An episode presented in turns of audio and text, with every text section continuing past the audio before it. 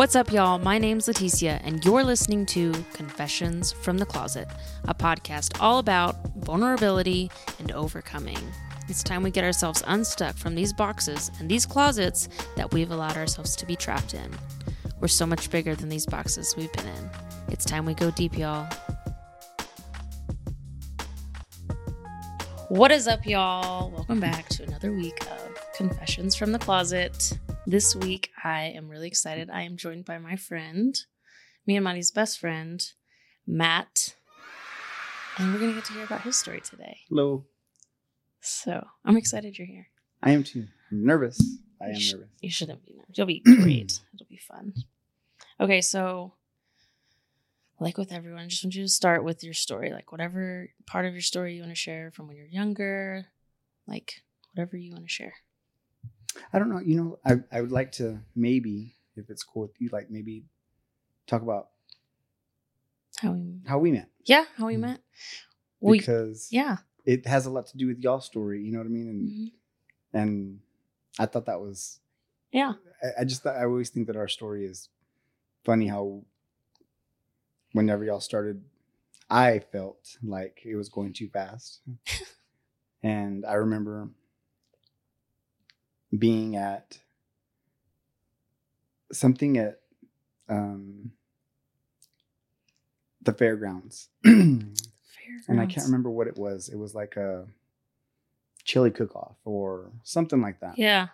Excel or something. And Marty called me, or I called, Ma- no, Marty called me and said, We're at this venue and I really think I like it. And I was like, What venue? What are you talking about? And she was like, For, for a wedding. And I was like, What? Like, I, you know, I was like, yeah. you're my best friend and you haven't told me that you're looking at venues and you know y'all spoke about this on some of your other Yeah. things you know it just happened real fast i can't remember what you called it What Yep. you hauled it. U-Haul it Yeah, i was gonna say it. lesbian did It's the same thing. but um i just thought it was and it's funny because it's normal for some reason in um our culture is yeah. that the word you use Like I don't know. for that to happen for various reasons. But um, I was pissed. I'm, I think because I didn't know you. Yeah, and it I, was quick. I didn't know you very well. I only met you maybe once or twice. Whenever she told me that, and and we hadn't been talking for a little bit. But sometimes you know your friend when you have a, even your best friend, you ebb and flow. Mm-hmm. And it was just one of those times when we hadn't spoken a week or two, and I just that's what I thought it was. I had no it idea felt she like was that. in love and had found this person that she was Yeah. spending all her time with.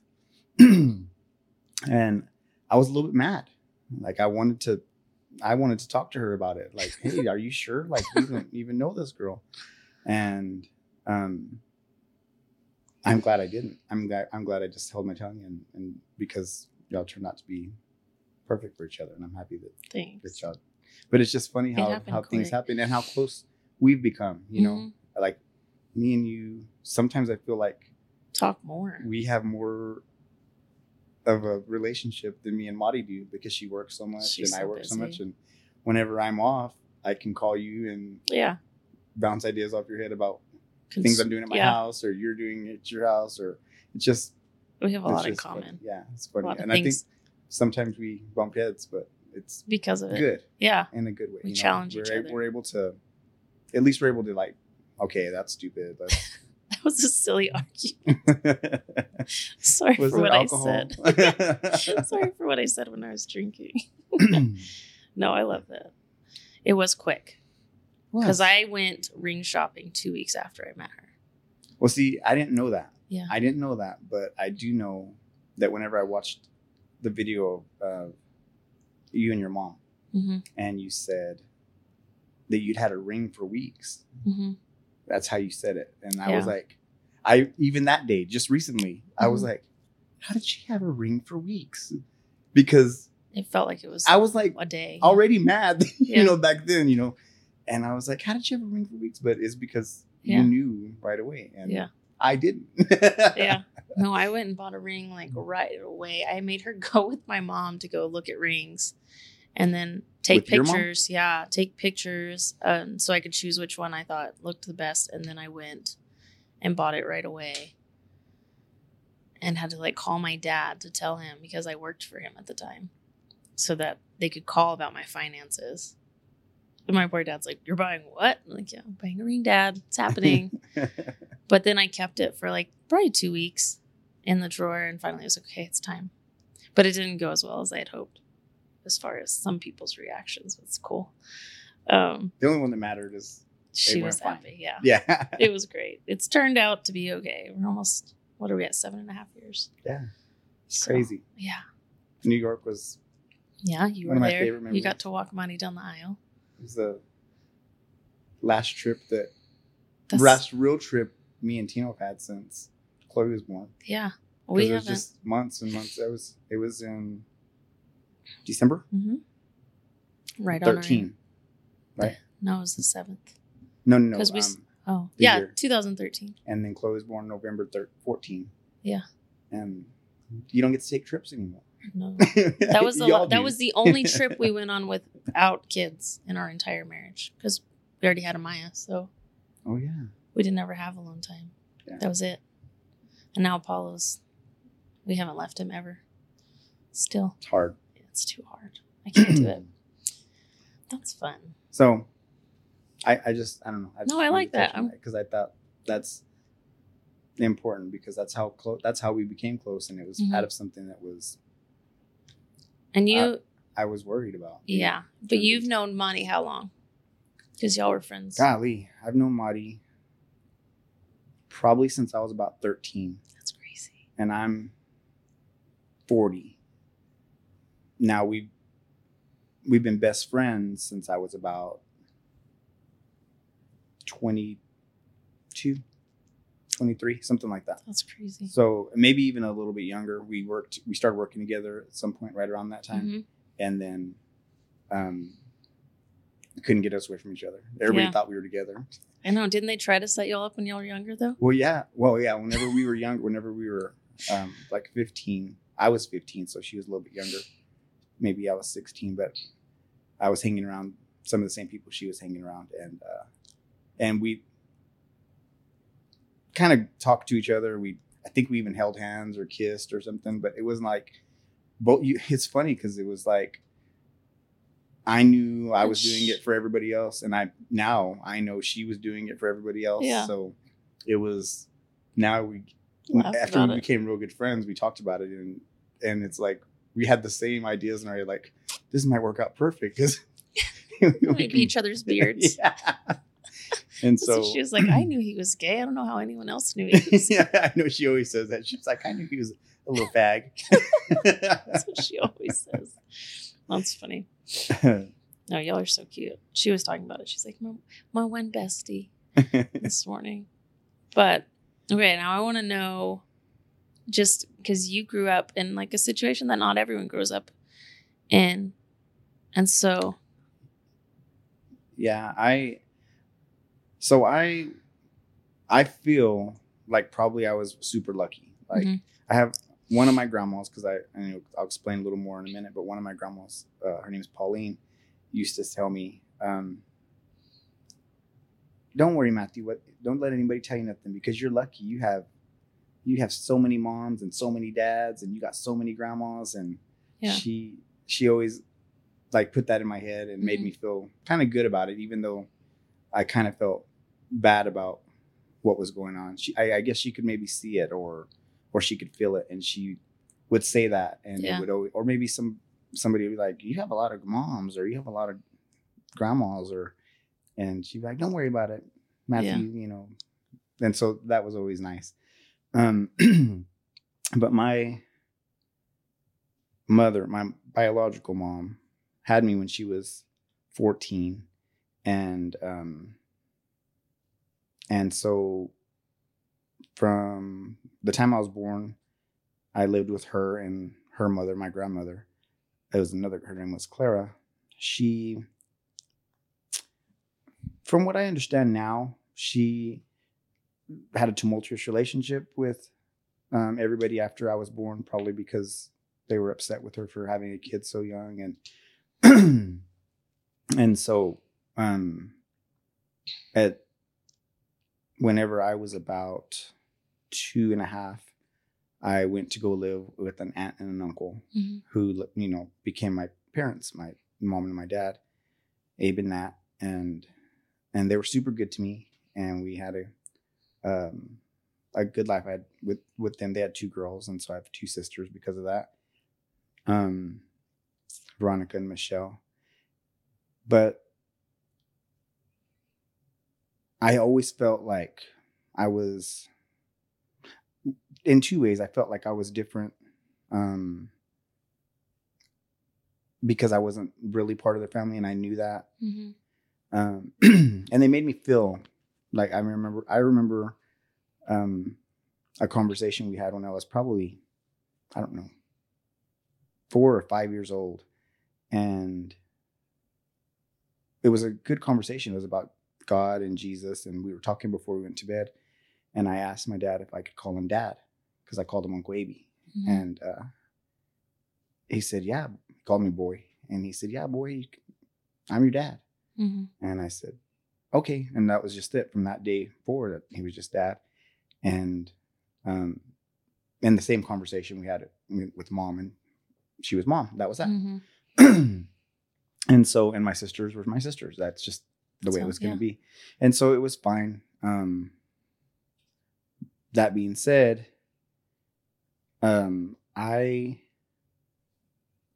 was really spoiled by hmm my grandma and my mom prior to going there mostly my grandma um and and was kind of a mama's boy and a um as i would come to know later i they called me sissy and and and crybaby and Mhm. you know whatever. Um i knew even then like when i was young that i was different like that i I, I you know when you're that age you don't know how to how to word it. So i can't explain what i felt. Then i just knew it was different. I Yeah. knew it was not the same as everybody else. I remember having a friend in like kindergarten and i remember and you know like if you're in kindergarten and you have like a girlfriend hmm and you know they're not really your girlfriend you just like hold their hand Yeah. at lunchtime or recess or whatever and that's your girlfriend. I had one of them you know hmm and I remember going home and didn't even care to think about her, hmm but I just couldn't wait to go see Andrew again, my buddy. You know that, Yeah. that it was just that kind of thing. It's kind of just those little things always. And then, um, as I got a little older, you know, sports were never my thing. hmm I ran some track and I did okay, but I had my dad said I had long legs. That's what I should do. So you know, I did some of that. I did um, some softball when I got a little older, but I, it's it's never was nothing that I cared about or, Yeah. or wanted to do. It was not part of. It wasn't something I was interested in. Yeah. and um, my I can't even remember where I was going with that, but anyway, my thoughts that whole time were, you know, that I was different. Then, Yeah. you know, like gym class happens, Mhm. you know, at some point, and I knew, I knew that these, you know, other people were not thinking the way I was thinking. Like Mhm. there was just no way. Like that's not how it could be. So, um, I guess when I was about eight or maybe nine, um, and we'd had, I'll say this: whenever I was growing up in in that house, we it was we were close knit. It was a Mhm. good family. Uh, my parents owned a gas station. They had we had money. You know what I mean? Like Yeah. we were we. I thought we were rich. You know what I mean? Right. I'm, I'm not sure if we were, but we didn't want for anything or need for anything Yeah. but I always felt like I was a little bit of a disappointment because I felt like, especially later, that you know they they wanted a boy. They had two girls and they Mhm. wanted a boy, and my mom had a kid, too young. And these are just I, I want to say this to whoever's listening. Mhm. If anybody in my family listens to this, these are feelings that I had. I'm not. I know some things are different now because because I've had conversations with family members. Yeah.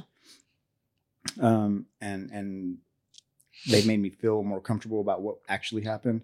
But Mhm. whenever you're a kid, you you just make up you whenever you're a kid, especially in a Hispanic family, you don't get a you don't get a a talk like, okay, this is what we're gonna do and this is why we're gonna do you don't get an explanation. You just get the result. And so I made up my own reasons. Mhm. And my reasons were um uh, whenever I was about nine, I had to go move. I went to go move back with my grandma Mhm. and my other aunt, my mom, my mom Natalie's sister. So now there's three sisters involved. So now there's Rika, who is my biological mom, Natalie, who raised me till I was about nine, and her sister Barbara, who Mhm. lived with my grandma.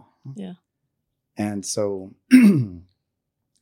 I went to go move with them, and my grandma loved me so much. Like Mhm. everybody said she was a mean old lady, but she didn't treat me that way. She treated me like probably. I think that's probably why they said I was a sissy because of her. Because I mean, she didn't even make me take a bath by myself. Like she was just, she just doted on me, and I think she just felt like she had five kids when she was younger, and she just couldn't do for them. You know, she had Mhm. three jobs all the time, and she had to take care of them and pay the bills, and Mhm. and I was just a little baby in her house, and my mom was a kid, and so she was able to do what she couldn't do before. You know. again, my thoughts, what I feel, like, Yeah. because everybody would be like, ah, she spoils you, and don't let her spoil you. I can't believe she spoils you, and, and especially because she didn't do that with anybody else ever. Yeah. And um, so anyway, I go back to live with my grandma and my aunt, and I don't know why Mhm. but I make up the reason that I was not the kid that my aunt and uncle wanted. Mhm. They wanted a boy, and I Mhm. was, I was, I was not the quintessential boy. I was, I wanted, I didn't care for sports. I didn't want to be competitive. I, I made sure. I mean, I tried my hardest to do things, but I just, I Mhm. just wasn't interested. Anyway, so my thought process was that that's why I was moving back, Why they? Yeah. and and it hurt my feelings. But when I got there, these two women were like, oh, like they were just so excited. they treated me like a prince. My Mhm. aunt, Barbara, um, I guess she thought maybe she couldn't have kids, or or she just hadn't been lucky. She was a little bit older already by the time I moved in, Mhm. and she didn't have any kids yet, and and so she wanted me with her everywhere she could go. And my grandma still spoiled me, and Yeah. she was meaner to me, but I was an older kid, and I was spoiled. I got pretty much everything I wanted, and lived however I wanted to live. And my aunt and uncle stayed a good a good part of my life. The ones that I lived with, even that Mhm. um, they just um, they weren't there day to day, you know. So if I was going to get in trouble or I needed to be yelled at or something like that, they'd call them or you know stuff like that. Mhm. But um, and and I still at, by this time, I'm sure by nine or ten, I knew I knew who I was. I Mhm. knew who I was, and but when I started living with them, and I'll just go back a, a little bit. Whenever I lived with Abe and Nat, we did we went to church uh, pretty regularly, um, but not to the same church. We tried Mhm. this one, and we tried that one, and sometimes they would just send us on the school bus or the kids Oh, bus, yeah, the and stuff like that. And God was always talked about, you know. Um, and most of those churches were like uh, just Christian churches Mhm. um not like a like a denomination like Yeah. catholic or whatever so they would talk about being gay Mhm. and you know it was never in a good context but i was a kid and especially before when i was still with them it was i didn't know what that even that meant Yeah. all the way you know i by then i already kind of knew i might be that person Yeah. because of how i felt inside but i didn't know for sure and i remember even thinking like that all all boys and all girls thought all boys and all girls were pretty or Mhm. handsome. But if you're a boy, you just talk about girls. And if Mhm. you're a girl, you just talk about boys. That's just the way it is because that's because you're a boy, you know? Mhm. So I didn't think that I was completely different. Then I just thought it was weird how like they were on my mind a lot more, stuff like Yeah. that, you know. By the time I got to my grandma and my aunt's house, they're they were Catholic, and my aunt went to um, a church here in town, and I th- they really talk about it Mhm. and they really talk about how how it's an abomination and i remember um like people had been to prison for whatever reason and you know they were telling them that they could come back and that they could be saved and and the way they talked about a gay person was not that Yeah. it was like you can't come back from that like Yeah. and so that's you know you get that in your head and and you you don't forget it you know Mhm. you just keep it you keep it there Yeah. so i just um kind of put that in the back of my mind and i i um tried to focus on doing things that weren't uh, gay. Yeah. you know? So especially like whenever i had my uh if there was a family event or or anything like that i always made sure i had a girl with me. Hmm and i always made sure to have a girlfriend. Um i just that i was i wasn't a football star because that for most of the family would have fixed everything. Yeah. but i didn't have that. So i just made sure i just always had a girlfriend with me. I always say like i was a slut for no reason. Hmm um, um, just because I needed to do it for other people. Especially, I know that, like, uh, there were just some people that would already would say, you know, there was a look or you know, hmm I was like, I gotta make sure I bring so and so with me next time I'm around them, so that they can see we'll make I'm- out for sure in front of them or something. Yeah. You know what I mean? Like it's so stupid now I think about it, but that's You were so worried about it. that's that's how it was. Yeah, that, it was It's always on crazy. mind. It was always on mind. Always, um, it- yeah, it was just always on my mind. There was never Mhm. there wasn't a time that I wasn't thinking what I looked like. Yeah.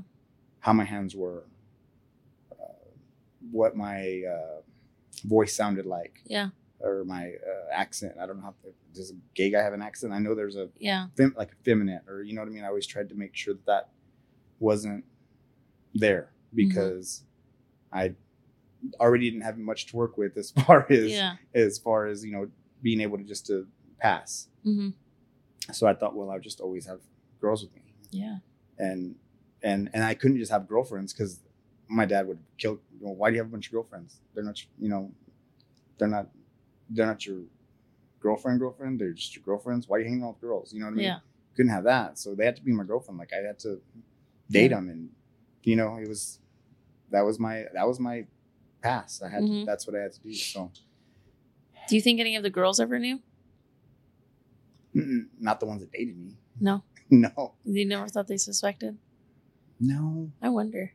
Um, I mean, I had boyfriends. I there was one.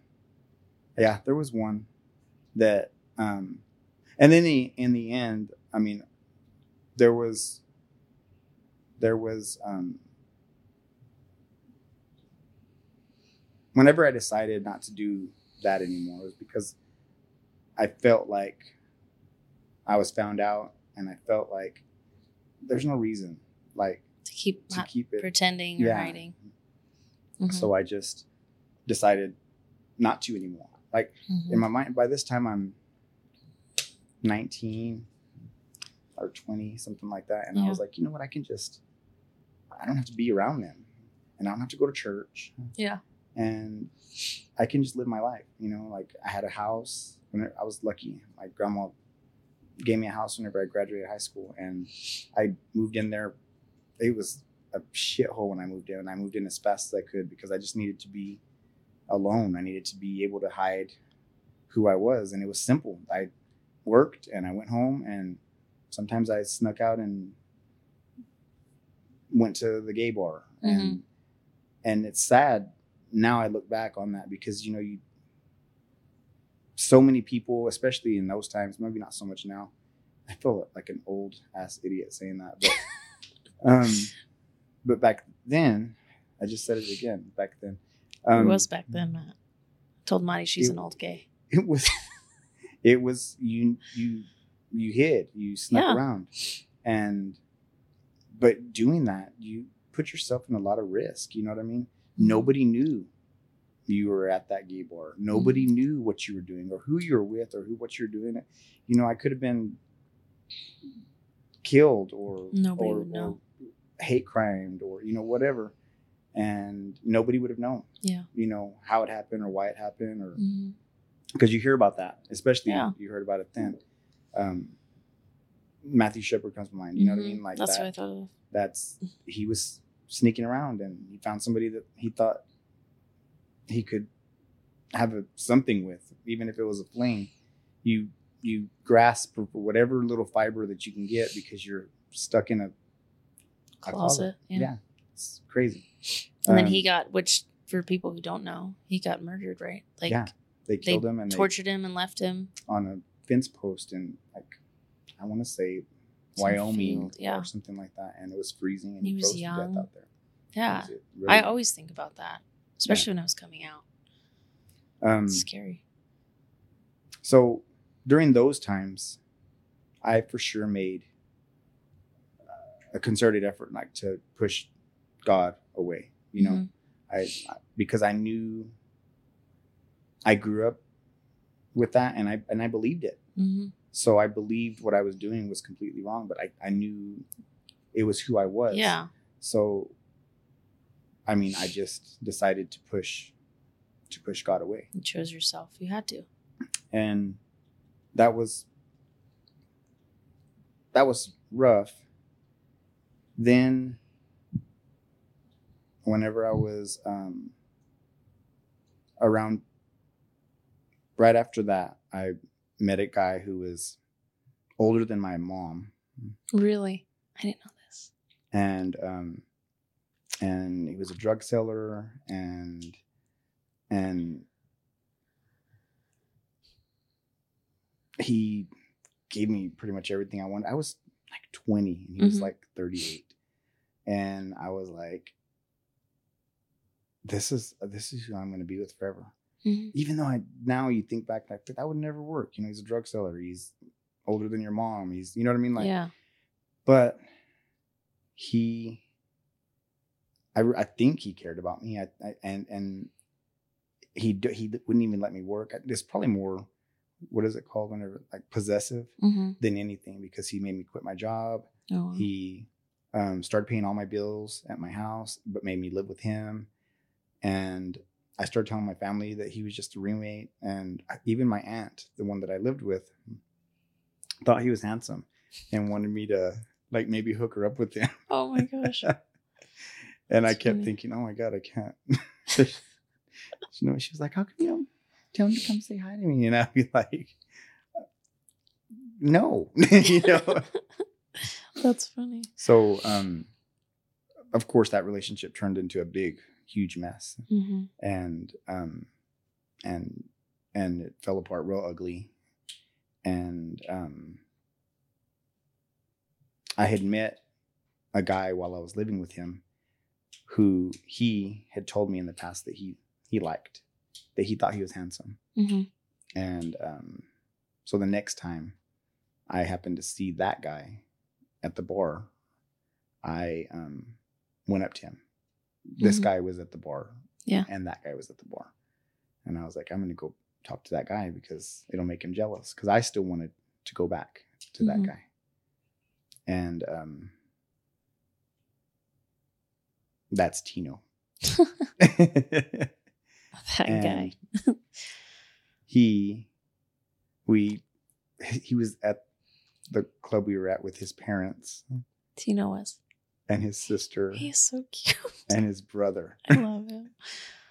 His and, whole family. and I, I don't know i i, I want to say he had just told them Mhm. uh, recently as well, and they were trying to support him, so they went out with him They're the best. so that they could support him at the gay bar. That's so sweet. That like gives me tears.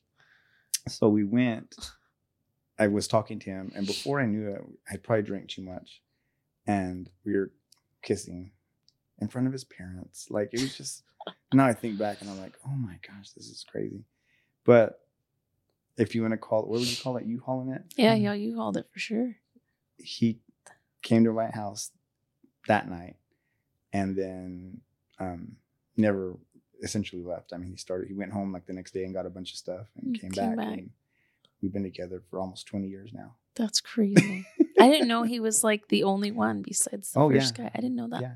That's crazy. I mean, I won't. I knew y'all had been together forever. we I, I will say whenever I was dating girls, I would sneak out. Mhm. You know, I would I would um or God if I was out with my homeboys and we were drinking or whatever and homeboys. I don't even say that anymore, but it's that's what they that's who they, they were. were.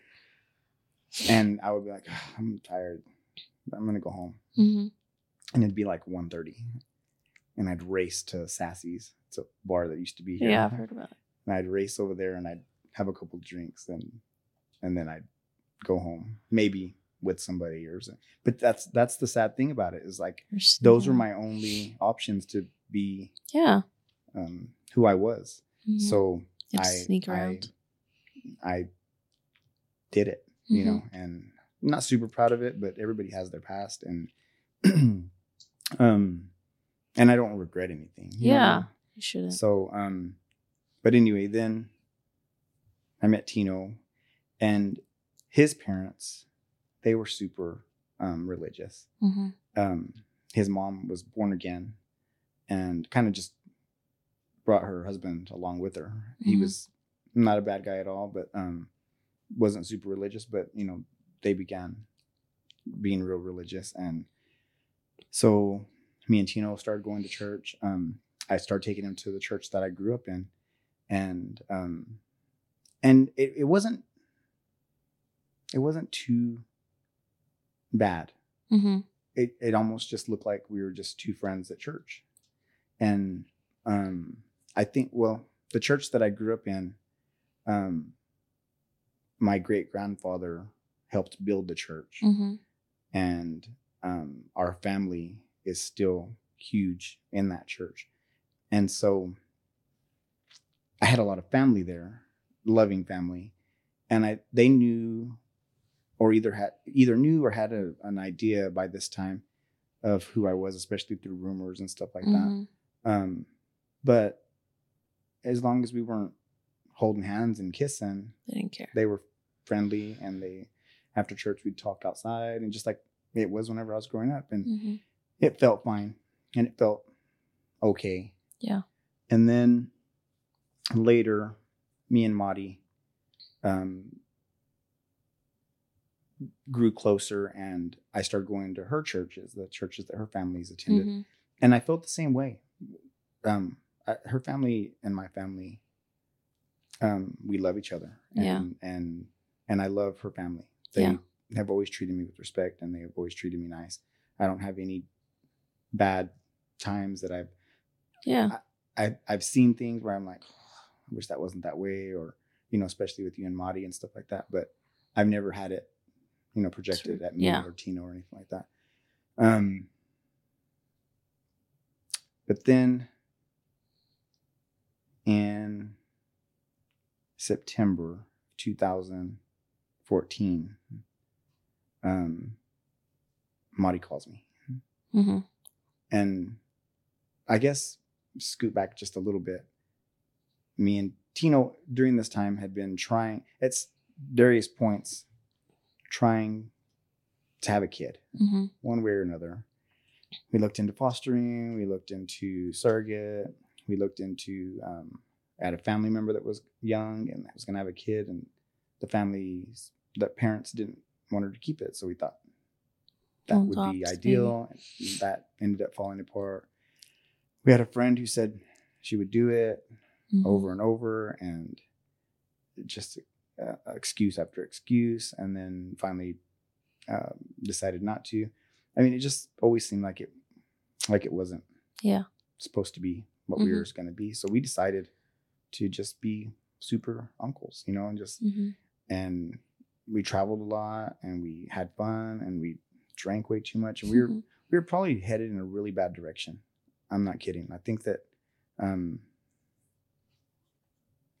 we I I remember probably about four months before everything changed. Um, I just decided one day to look at our bank account and just I only pulled out stuff that was like for sure drinking hmm or partying. And I tallied it up and it was like twenty three hundred dollars in one bit, one cycle, Like one month. one month. Wow. It was more than we paid on our house or Yeah. a car. You know what I mean? You'd have a nice house for that much. and we were just throwing it away. hmm I mean, we would spend five hundred dollars in the night in one night. I remember when we'd go to Oh, two yeah. and two, and you'd buy like tons of shots. We never had to spend any money. I loved it, I- but it, I was like, damn, that was a lot of money. I, I I never we didn't feel it. I guess because it was it was just extra money. yeah. and we paid our bills and we did whatever we needed to do. But I think we were just lost and we were hmm we were doing the motions of going to church, you know, not every week, but you know, at least once, twice a month and that made us feel good and but then you still hear the stories about how your your life is wrong. hmm And especially those days, you'd be in church and that would come up. It was a big deal back then.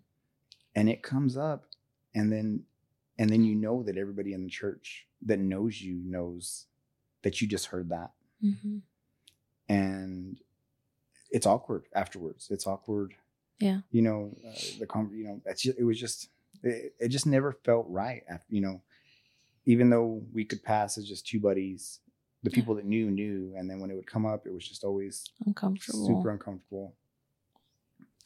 So then September, I want to say like the 23rd, me and Tino had gone out the night before and got way drunk, wasted. I woke up on my sofa and Tino was at work hmm and he went to work like at 12 that day.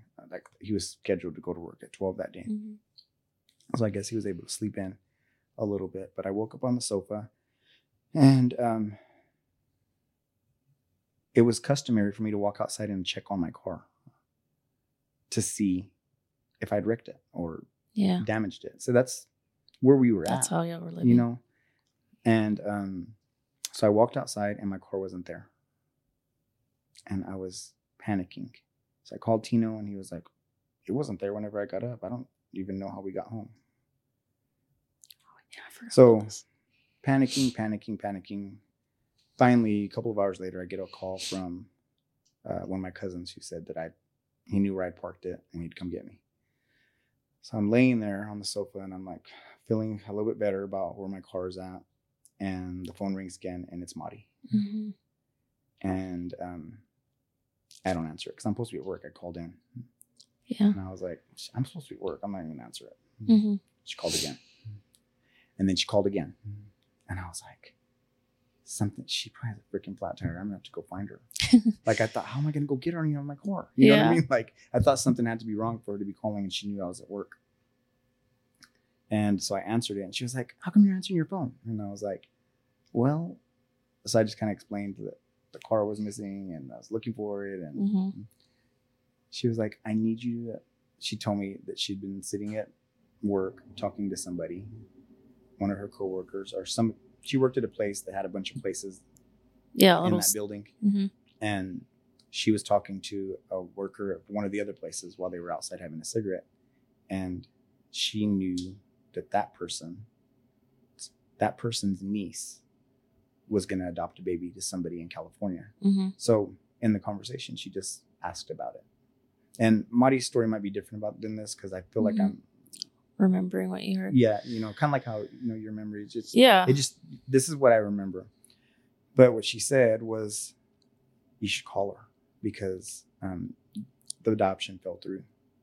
And I was like, what do you want me to say to her? And she was like, Matt, as soon as I heard her say it, I knew it was your baby. hmm And I was like, Marty, there's no way. Like I was so like against it. And she said um, that the girl had told the family in California that she had uh, had all her prenatal care and had had um, what is it called? Where you make sure there's no downs Sonogram. Oh, yeah, that. and uh, because the mother was uh, uh, in her 40s hmm and when they found out that there was no amnio and there was no prenatal she wanted they backed out hmm so now the baby was that was in september and the baby was due in december. Hmm and um, they said that they weren't going to take it. And now this mother was Didn't anyone. panicking because there was no place for this baby to go and she didn't want it. And she didn't have any place to, take care of it. She didn't have a house. She didn't have Mhm. a car. She didn't have anything. Anyway Marty's explaining all this to me and i'm still like what and she was like matt those she said something to the effect of that family threw this baby away because it might be sick she said would you throw a baby away because it might be sick hmm and I was like, no. And she was like, I can't remember how she asked me, but she told me to answer that question. How would you answer that question? Something like that. And I said, well, if God put that baby in our lives, then we would Yeah. take care of it. And we have insurance and we would do everything for it. We would take care of it, sick or not. And she was like, see, it's supposed to be your baby. Yeah. I know. and so I hung up with her and I had the phone number. And I um, waited for like an hour because I was like, how am I going to call this lady and be like, it was felt like I was answering a Craigslist ad. Yeah. Like, like, hi, I'm calling about your baby. You know, I just Yeah. didn't know what to say or how to even begin the conversation. But I did finally, and she, we talked for like, like four hours. And then like three or four days later, we met at our house hmm and um, What did Tino say when you told him? Because you had to tell him. he he was jaded by this point with Yeah. the, the baby thing I remember. i remember we have a rent house and the the plumbing at the rent house was backed up and he was snaking it. He Mhm. was and i walked in the back because it happened really fast you know what i mean? Yeah. it wasn't like we could have conversations about it. Like i got off the phone and i was like is this is this happening? Hmm and then i thought well if it is happening i need to talk to him about it. So because i was like hell yeah let's do that. Hmm you know what I mean? And um, so I walk outside and he's doing the snake, and I said, kind of explained it to him, and he was like, "It's not gonna happen." He like he just was like it was. He's pessimistic most of the time, anyways. Like anything we do, like he only sees the bad things that could happen, and then when it's done, he's like, "Oh my gosh, I love it." You know, Yeah. like it's just he he's a half cup kind of guy. Yeah. and so I I um told him and he was, you know, up, you know, like he just was really um what's the word? He I- didn't want to get invested. yeah, he didn't want to get invested, so he was like indifferent. Like Yeah. he was just like, Yeah. we'll see. You know, just let me clue me in later, you know, with what happens. And then um about three days later, she had a doctor's appointment because we told her if she was gonna we were gonna do this, she was gonna have to she hadn't had She hadn't been at all. at all. Yeah. And so I always said, Well, we're gonna start taking you and you're gonna start going. And she said, Okay. Like three days later there was an appointment and we went and he went with us. And he was just real quiet through the whole thing. hmm And then he we got in the car and he said something to her from the back seat, like, Well, when are you gonna decide? Because we need to know so that we can start planning. Yeah. Something So y'all like had that. a roommate at the time in Yeah. your house. Mhm. And she goes, "Oh, I I decided the first day I met y'all."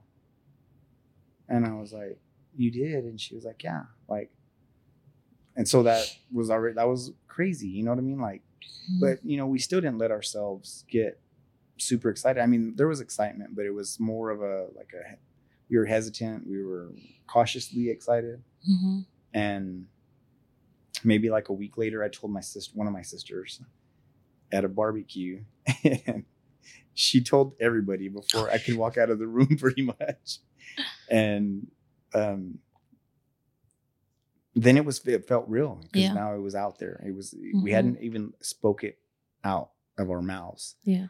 and now my sister told everybody, and I was like, oh my gosh, this is something that's happening. Mm-hmm. So we met her, the birth mom, on like the 29th at the end of September. And Chloe was born November 3rd. Mm-hmm. She was like six weeks Yeah, because we had just announced it yeah.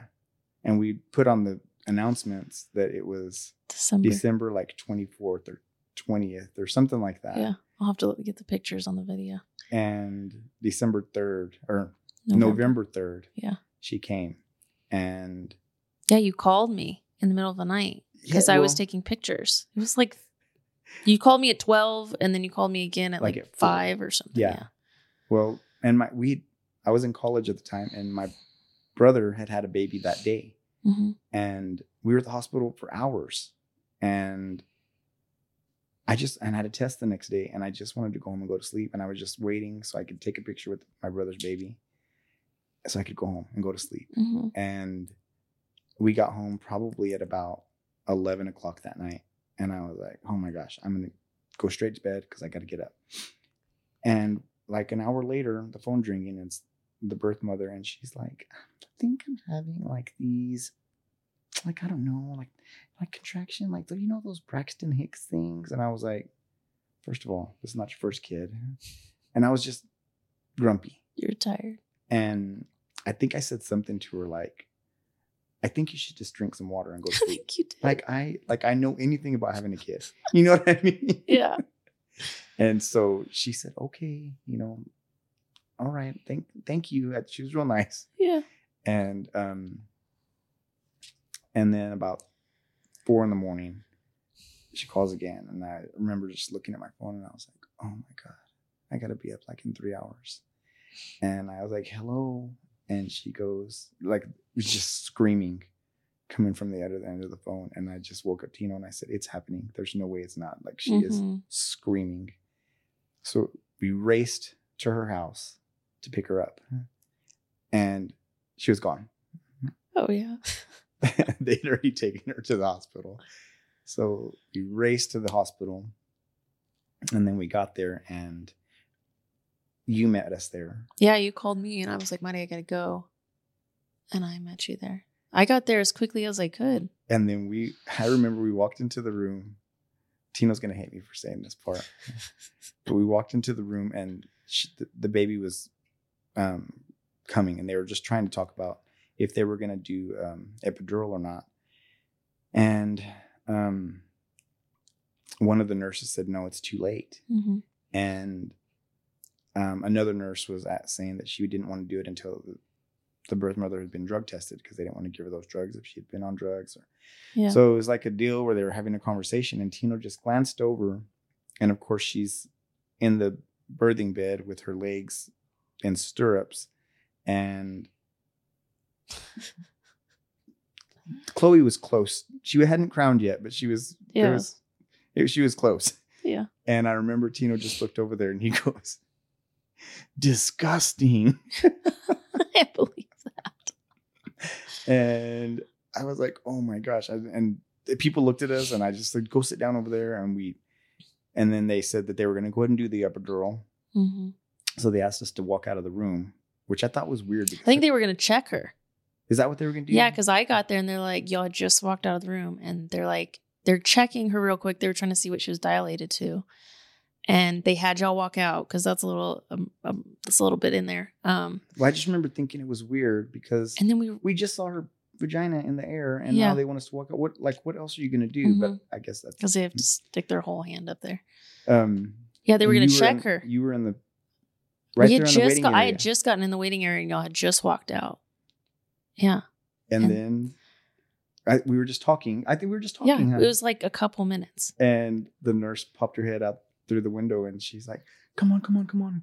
And we were like, "Oh, okie dokie!" Like go in there, and there she was. She was already born in like two seconds. Like we walked in and she was coming out. Like Yeah. and then They already had her on the other side. you were like snapping pictures, Yeah, it was quick. and um, and I think I think after we had Chloe and after she was in the NICU for A while. for about 11 days and she had uh she had drugs on board and we knew that was a possibility and um but luckily she no withdrawals she Mhm. was perfect she just didn't she was early so she didn't know how to suck and that's the biggest reason because i had a feeding tube um she didn't have any issues um we just had to get her to where she would start sucking on the bottle Mm-hmm. and um, I remember even in the hospital thinking like how surreal it was that five weeks ago I was laying on my sofa not knowing where my car was at. Mm-hmm. And now we had this baby. And I remember thinking, I remember thinking like, God, she's so lucky because we're gonna love her so much. Mm-hmm. But then I started thinking about how maybe he did it because of us too, because we were so like broken and Mm-hmm. we were just living. We were not, we were just existing. You Mhm. know, we were just, there was no drive in our lives, there was no purpose. I mean, and I remember thinking that God, there's no way that that set of events would have happened Mm-hmm. without God. Like, Yeah. there was, I mean, Marty Being there. did it, but I mean, it was just like, it was just a perfect storm. And it was like five weeks. I mean, from day one to five, I mean, she was here. And so that's whenever I told Tino and we talked about it that, you know, we needed to get back into church. And I thought it was going to be perfect. I thought, Mhm. now we have a family. I thought even almost maybe that maybe we'd be um more accepted because they would see that we're an actual family. We're not just Yeah. two gay dudes, you know, and it felt worse. It felt it felt and and it could have just been us. I'm not saying anybody ever treated us bad or you felt it. it just felt like all eyes were on us, especially after we had Chloe, especially when we started bringing her to church. It was just Mhm. and it didn't matter where we went. Even that we took her to our, our church, we took her to Marty's church, we took her, we tried different churches, and it just nothing felt right. And and it and it felt wrong because well, in those churches, they were they were all Catholic churches, and they just I I just felt a different feeling. I felt almost I felt like they would have rather us just look like two friends Mhm. than to be a family coming in. yeah. Um, and then I started thinking about um, what this was going to look like later. You know, how are we going to um, baptize our daughter? Yeah. How are we going to um, let her know about God with and and and the church we want to go to is telling will be telling her that her family is wrong. Yeah. Or that her family is an abomination. Yeah. That happened. and I know me. that happened to y'all. Yeah. And I remember thinking whenever it happened to y'all, and it was Chloe wasn't even on the radar. Maya was like two and a half. Um, I remember thinking, I would, I will never put my daughter in a church that would do that to her. Yeah. And shortly after that, or maybe before, no, shortly after that, I think y'all started going to more, Mm-hmm. and 2015. we 16. um, went with y'all uh, several times, and and we liked it. I mean, Yeah. the people are. One thing I wanted to say on this was that more church was the first time that I was able to feel comfortable in a church and not. I never felt like everybody's eyes were looking at us. Maybe the Mhm. first day, but I think it was just because we They're were excited. new and they were like, "Hello!" Everybody was so happy to see us. We didn't even know them, and they knew us. Like Mhm. because of y'all and it was just nice like to i remember walking out of there and thinking or talking to tino and i was like that was way different and it was nice and the only thing that was missing for us was we grew up like in a catholic church and that Mhm. setting and that uh, like the rituals and the Traditions. the traditions and how it's supposed you know i know a lot of people don't like it but the pray and sit down and get up and the responses and the that is something that i grew up with and that i liked Yeah. I, especially after i learned it whenever i was in church i wanted to do it i couldn't wait to go to church after i learned those things Mhm. when i was younger because i was happy that i knew them and i was happy to be able to respond like everybody else and, Yeah. and then to go from that to not feeling wanted or not feeling comfortable Mhm. um i was like "Ah, i wish i wish it was more like that because that's what i'm comfortable with and um so that's i mean i, I did want to mention that because i never want anybody to feel and I, they probably don't you know this is just me Yeah. overthinking everything but they that- don't. They that love you.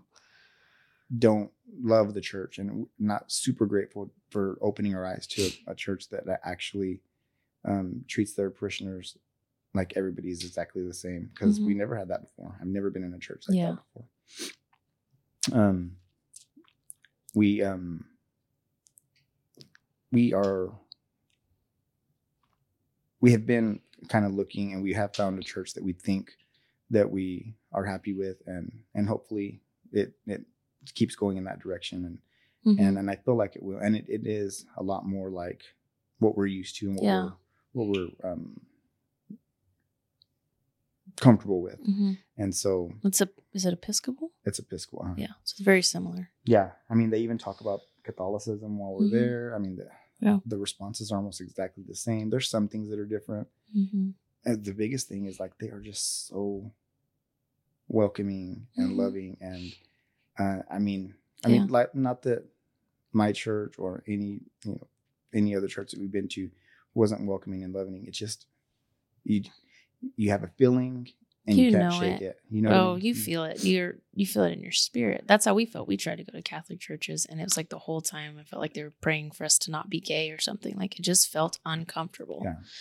Where that's like what you said with more. You just felt like you finally were at home, like you were safe. You didn't have to go to the For club sure. to feel accepted. You finally got to go to a church and you felt Yeah. accepted, and that's how you feel. I sang at that church in a same sex wedding, the one the Episcopal church. It's so so it's a really amazing they're they're really nice people that ran the wedding and that run the whole thing and even the first time we actually were able to go we decided to go there right before covid started and then they closed it. But we kept talking with the deacon and a couple of Mhm. other people on on their page and like they added people to it and just kept corresponding with us just here and there. And then um, when we finally decided to go i was looking at their website and i couldn't figure out from their website what times were correct because they Mhm. had so many times listed on their thing and i was like is this a time to go or is this a time that it's aired you yeah know so and there was no numbers to call and i called the church number and it just went so i Mhm. just found there was like a directory yeah and i just picked the first number and i Mhm. just said i'm gonna call and just hope you know someone answers. so this guy answers and he's super nice his name was um, cliff craig and he said um no no no. You, I, you were it's you come you know this time we'll we'll be there and my wife is going to be the one officiating today And, you know like he would i was like okay thank you so much. I just need to get information. And we walked in and when we walked in his wife and two other people walked up to me and they said are you matthew? And i was like yes and that's so like is this your husband? And like it was just so sweet and they had us they had people ready for us to sit next to and Aw. they showed us you know exactly what we'd be doing and give, you know it was just so freaking nice like and um feel loved yeah it was just super nice like so i'm i'm, I'm excited super glad that we're able to to have that and and and I think that I mean it, hopefully it's going to turn into a, a long Yeah. long term deal with us. So it's a good place. I think that um that's most most of my story. Yeah. I mean I think that that's the biggest the biggest things that that I've been through with that. You know what I mean? yeah i mean you hit almost every single thing you did good yeah i What time loved it? Um, I don't know. We've been going for about an hour and a half, though. okay. I was like, the whole time I kept thinking, I hope Chloe's not out of school already and he's gonna No, not she get gets there. out of school in about 30 minutes. Okay, good. No, it was it was good. There's a lot of stuff I I felt like I was Didn't talking know. too much. no, you didn't. That's what a podcast is. When it's Madi, this is something we've talked about a lot. When it's Madi, because I'm married to her and I just have conversations with her all the time and I talk a lot more. Um, I tend to talk over her, but it's because it's a habit just in my everyday life. So then when we're here, I'm like, oh yeah, shut up, Leticia. so it's nice that you talked. I was like, maybe I should be quiet and let her ask me a question. No, you were. I, I kept looking at the card and like, okay, he's good. You were staying on track, so I didn't. I didn't have to do anything. I You made my thinking- job easy. I wanted to look down, but I was like, should I look down? Yeah, you did. You did good. Um. Yeah. So I think that's good. I think that's a wrap. I'm getting cold down here. It's freezing. is getting cold. Yeah, it's cold. So thank you guys for listening. Thank you all for listening. Um, as always, have a great one. Until next time. Bye. Bye. Hey guys, thanks for listening